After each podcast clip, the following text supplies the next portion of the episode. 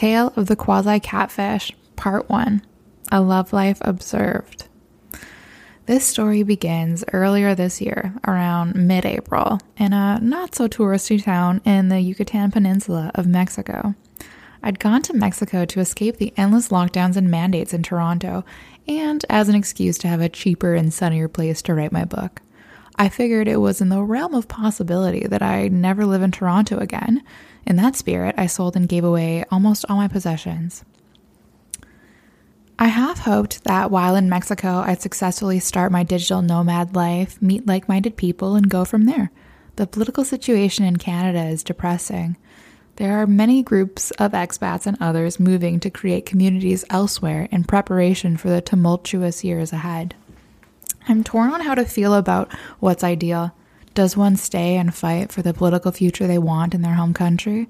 Or does one go where they're treated best, as people like Andrew Henderson from Nomad Capitalist advocate? They both have pros and cons. My paralyzing indecisiveness struggles to make a choice. Very atypical for a female, I know. At the end of the day, it's a global and not regional battle against overreaching transhumanism and tyranny. Still, living amongst others who share your values and mindset is a choice that can be made. One can be around others also choosing love over fear, choosing the risk of life over the safety of a cage. It's funny, I was both choosing the risk of life, I took many risks, and the safety of a cage. Told myself I had to do the known hell of sex work for the last decade. Now I slowly choose the risk of life and trust that even with its ups and downs, it is unequivocally the best option. Merriam Webster says risk is the possibility of loss or injury, and courage implies firmness of mind and will in the face of danger or extreme difficulty. Adventures and the things that make a person feel alive don't exist without risk. Those experiences live outside of cages. Takes courage to live a full life. It's scary, I know. Thing is, it's scary either way. May as well endure the fear that comes from the risk of adventure there's at least the possibility of a benefit. I can't think of a more worthwhile benefit than a life lived. Courage is the means through which a person takes a risk. Courage seems to be lacking for many, myself included. As I've told you, I only recently departed from coward mode. I think this can be rectified. I have hope for everyone. I think we all just need a reminder of why courage is so vital to a healthy society. Whoever you are, reader, you're capable of being courageous, of surprising yourself with your courage. Don't let anyone tell you otherwise. I'll be the brat that says it. Why don't you try harder? Make a fool of yourself, stand up for what you think is right, look like an idiot. At least you'll be the idiot outside of the cage. Be the idiot that inspires those still stuck in the cage, confused about the right way to act, to get envious of your freedom, to start trying to escape themselves. That's what I hope to do here in some way. After all, that's what I tell myself every day. That's all anyone who preaches any message is doing, telling themselves and you what they need to hear every day. See someone endlessly promoting body positivity? It's because they need the daily reminder. They tell you what they tell themselves. I needed to remind myself to be courageous because it's much easier not to be, but it made me physically ill not to be principled. It seemed to come at a high cost one of being labeled everything bad under the sun, of people wanting nothing to do with the hateful, racist, blah, blah, blah. But that's not actually a high cost. The high cost is betraying my principles and bending to the will of other people's poor judgment and manic states of fear. I'm lucky to be gifted with curiosity and insight, forever staying in touch with the right thing to do morally. I say in touch, not following. I let friends shame me for declining to other segments of society. I didn't stand up for myself or the segments, I just stopped talking. A mistake I won't make again. The high cost was betraying myself, not losing acquaintances or income. Those things are replaceable. I can't tell you what being courageous looks like for you. You know best what standing up for what you think is right looks like. It may look like you're the asshole in the moment to those around you, but in objective reality, you're a principled person who understands freedom is the most precious thing some parts of the world inherited and have no right to keep without a fight. There is no future opportunity, it's now. You have to say something when you see something now, yesterday even. If you find yourself advocating to take rights away from others, stop and consult the deepest part of your conscience and see if it agrees, and ignore everyone else outside that inner voice. You decide on your own. You got this, reader. Henderson's go where you're treated best suggestions are meant for people who have a, their lives together, not irrational vagabonds like me in a transition period of life that gave away a large amount of their earnings. Still, I used his motto as a guide, an inspiration, a goal to possess. In the meantime, I figured I'd go explore the country while my visitor's visa and funds lasted. Can you tell I just said that sentence like 12 times before I got it right? Ugh. Uh, in Mexico, as I untangled the endless notes and stories in my records, there was a constant draw to the theme of the way I look at personal relationships. It's like, flash, look over here, beep, beep, beep. I'd look up, notice it, squint, make a stink face in disagreement, and ignore it. No, the book isn't about my love life. Stop it. Who was I fighting with? My conscience or soul, I suppose.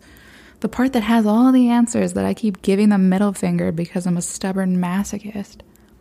My truest, wise inner self knows the right answers, but my thoughts go through this filter before reaching my consciousness. That filter can be described as nothing but retarded. By the time it gets to the action part of my brain, it makes little sense and is extremely contradictory. I don't know the actual psychology jargon. I like that for me. The book I've been writing is a fictionalized memoir of sorts. The point is to show the internal debates and monologues that I involuntarily went on for what seemed like forever as a highly sensitive person working as a prostitute. Fictionalized aggregations of stories within a story with my takeaway thoughts to show how people act in the shadows in the sex industry. Ever notice you weren't paying attention to something until someone points it out? For example, you're someone that always says, That's funny, instead of laughing, and someone asks you why you never just laugh instead. You think about it for a minute, then realize they're right. You never were laughing. You were just saying, That's funny. You hadn't noticed you were doing that until someone pointed it out. Fascinates me how blind we can be to our own behavior, or the ways we lie to ourselves that are often clear as day to outside parties. I hadn't noticed just how much I stopped living life or planning a future. I knew I had, but I genuinely tried to make the best of it. The faulty premise of my logic was often hidden from me. I wasn't walking around every day thinking, woe is me. I did my best to hide that from myself. Fundamentally, I was waiting to die and not making plans, but in the day to day, my natural optimism was present. I'd enjoy pockets of bliss doing this or that. It was only as the day progressed and I had to look at what was going on in my life that panic ensued. I was confused at how I ended up in this fake life instead of my real one. Stuck, unsure what to do about it. Told myself it was best not to think about it. Then I'd insert one of my many unhealthy coping mechanisms and dissociate. But so long as I was distracted by things like other people's problems, exercise, chores, whatever tasks, I felt like my normal self. Where am I going with this, reader? You thought I was telling you the story of my quasi catfish experience. When will I get there? I know, right? Ramblepalooza. This context is needed, though, I promise. The reason why I acted so irrationally in the story I'm about to tell needs to be explained. So here it is a realization of how I was lying to myself. Several intense events took place within a few weeks as I lived solo in the UK that made my brain decide to give up and tell itself a version of the following on repeat for the foreseeable future. Okay, that's it. We're not living our life anymore. We tried many times and failed. We clearly can't hack what we want in life. We're tired. Just do whatever ensures survival and don't ask for help. Asking for help would mean telling people how we feel, and we don't want to talk about it. No one ever has a real conversation with us anyway. The life we planned is over because we can't, literally for the life of us, think of a reason why it matters. That new belief was the foundation for near everything the next decade. The first poke disrupting this haze I created so many years ago was not getting to have a personal relationship with a man I loved three years ago. He couldn't handle the escorting, and I hated it, but didn't know how to fix the mess I made. I advocated for my right to be a self sufficient prostitute.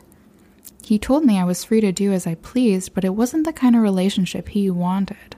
He didn't want a relationship where he shared or where the woman he was with was a prostitute. Well, I didn't want to be in that kind of relationship either. How dare he tell me I did? But wait, I was the one advocating for it. Who was I advocating for? It wasn't real me. Survival me was trying to have a real personal relationship, and the lies weren't adding up. Wait, which part were the lies? The second poke was in Mexico around March when I sent a certain chapter to my beta reader. The chapter was about how I entered the industry, and as a last minute edit, I included a blurb about the first man I loved. I'd gone to visit him shortly before starting to escort, and in all my childish naivete, I thought we would rekindle things after three years. After all, we'd only stopped dating because I had to leave the country. My visa expired. He changed a lot as a person. The person I knew years before didn't exist anymore. I mean, at all. I was still a bit too immature to fully understand that at the time. I started escorting shortly after. I saw no qualms with how paid intimacy would work in relation to a personal relationship because I'd never have one again. We get one person we love and that's it, and I would never find anyone again. so I saw no future issues in that respect. Pretty dumb take looking back. That wasn't the reason I started escorting, but that likely factored into the what does it matter decision making process and continuing it for so long in some small way. I wrote an Article for about why I entered the industry, and it wasn't because it looked like fun. My beta reader read the chapter and in her notes flagged the dense paragraph as odd. She said I should expand on it because the big shift in how I viewed my love life seemed crucial to the story. Reading her note, I felt irritated. It was a last minute edit. It wasn't even in there for most of my editing. I felt annoyed because the book is about my observations working as a prostitute and my inner monologue about the million thoughts that followed. The book isn't about my personal love life. If anything, it's about the antithesis to it. It's devoid of real love. Why was she being so nosy? I say what matters and what I put in or leave out. My response to her thoughtful note was the epitome of an overreaction, which made me realize I was annoyed because she was right. My constant desire to draw attention away from noticing myself is a deterrent to the beauty of my writing. In fact, noticing how I've hidden my true desires is central to the point of sharing my experiences. It's central to uncovering meaning. We love meaning, reader. Good note on her part. I haven't said this to her. I know she's likely reading this article. Hi, friend. I've appreciated your notes and time immensely. Your love of my writing gave me a confidence boost I was lacking. Maybe I wouldn't have believed in myself for months to come still. Maybe I would have been on a different trajectory had you not gotten involved and been so kind. Much love. I noticed I hadn't intentionally tried to have a real relationship in a decade, maybe ever. How sad. Well, I'd come to Mexico expecting to meet other like minded people. Oops, I came to a place where there aren't tons of expats. Hmm. Download a dating app. Yes. Didn't have any other good ideas. This was the first time in quite some time that I downloaded a dating app. I know you know I used it since Reader. Maybe I'd meet a man trying to live out his digital nomad life and we'd bond over this cool experience and live happily ever after. My brain loves happily ever after, by the way. Obsessed. Pretty ironic for someone that's intentionally denied themselves any real relationships for nearly a decade. I matched with someone on Bumble visiting my Mexican city. Most profiles were in Spanish, so when I came across the profile in English, it was an instant yes. Howard spoke English because he was English. Made sense. We made plans to meet the next day, but I got busy and was too tired. Sadly, he had to leave the following day. Initially, he said he was traveling around Mexico for several months, working remotely, and would be back soon, which never happened. I didn't think anything of it and shrugged it off. For some reason, our conversations kept going. We kept sharing fun bits of information, links to things, desires for the future, and more. We found we had many shared interests and values. I couldn't have imagined we'd keep talking for six months.